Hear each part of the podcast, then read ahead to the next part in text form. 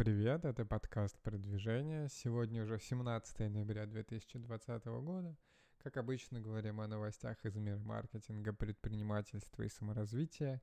Сегодня поделюсь новостями совсем быстро, потому что работаю уже с 7 утра, подкаст записываю в 10 вечера. Хочется отдыхать, наслаждаться, спать и готовиться к следующему дню. Поэтому у меня и у вас мало времени, так что поехали.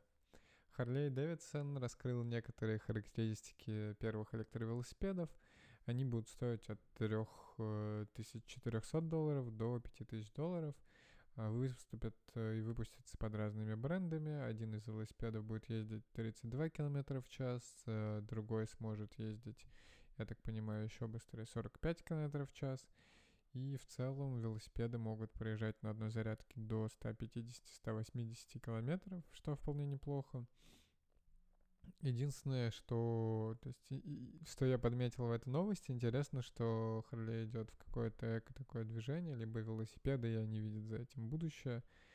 А, в целом, по дизайну прикольные велосипеды, хотя наверняка те, кто уже давно в этом всем, то они могут делать э, гораздо лучше, но посмотрим, что у них выйдет. Выглядит достаточно стильно. Э, в комментариях, конечно, есть хейтеры, которые говорят, что 45 км в час это быстро но во многих развитых странах уже есть ограничения на самокаты и на велосипеды, э, и что там свыше определенной скорости транспорт надо лицензировать, поэтому, поэтому просто так не везде получится покататься. Активисты обвинили Apple в использовании трекера для рекламодателей IDFA и без согласия владельцев устройств. В общем, э, я рассказываю о том, что в целом есть такая схема, что у каждого юзера есть какой-то свой код IDFA на мобильном устройстве, и по этому трекинговому идентификатору можно в целом как-то атрибуцировать вас как юзера, а, понимать ваши интересы, и в целом он достаточно универсальный, и все ими пользуются. Соответственно, какая-то некоммерческая организация побралась в европейские суды по защите персональных данных, что не все, не все приложения просят и у, спрашивают об этом по умолчанию. И в целом-то здесь есть очень большой подвох, потому что, а, так было давно, это, конечно, не аргумент, но это есть и на других платформах. А, в том же Google Play, почему к ним не обращаются.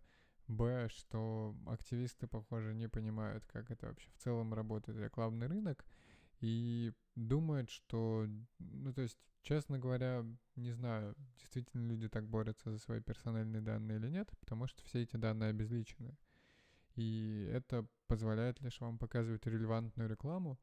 И если у вас не будут собирать эти данные, если вы не дадите доступ к ним, то рекламы меньше не станет. Реклама станет дешевле и будет менее эффективной для всех участников рынка.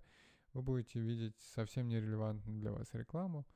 Э, лучше, возможно, даже больше рекламы будет, просто потому что она будет дешевле, как-то надо будет отбиваться и объемно закупаться. В общем, а, будет меньше каких-то целевых таких э, покупок, целевых показов и так далее.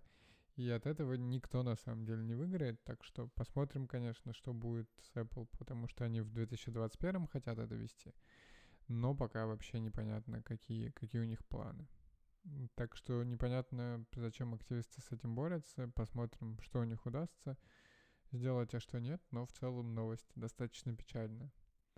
SpaceX отправила к МКС первую регулярную миссию Crew Dragon с экипажем из четырех человек. Насколько я понимаю, они уже успешно долетели.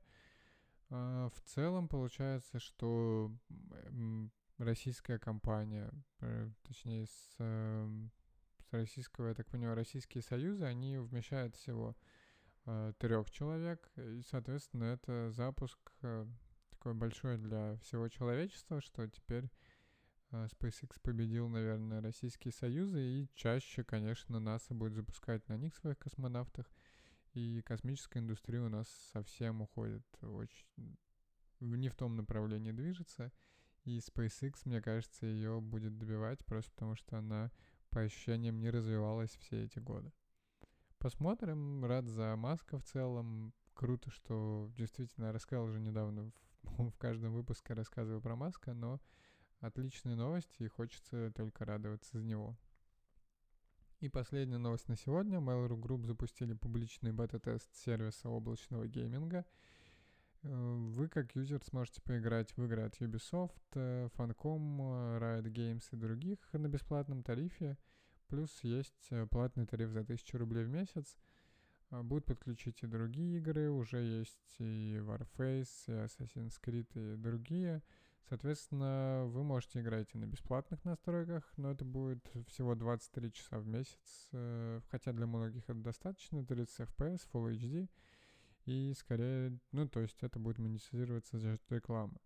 Если же вы хотите играть э, с какими-то более качественными настройками, 4К и так далее, без рекламы, то это будет стоить 1000 рублей в месяц и безлимитно по часам. Звучит отлично. Я вообще давно за облачный гейминг. Мне кажется, это крутая история.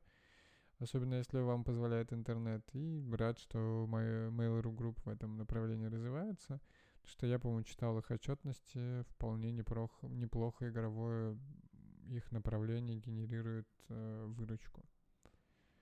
В целом, если говорить по моим вчерашним задачам, то много без дева было именно по Dorfer Games. Э, пообщаемся с паблишерами, с некоторыми о возможности дополнительного сотрудничества, помимо тех э, связей и коннектов, которые есть у нас. Поэтому пока поделиться нечем, буду рассказывать уже, когда что-то придет.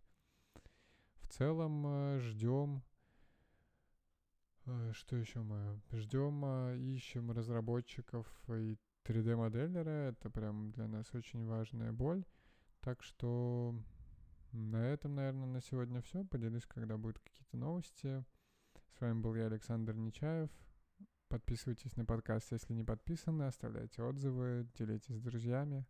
И, конечно, приходите слушать подкаст завтра. Услышимся. We'll be right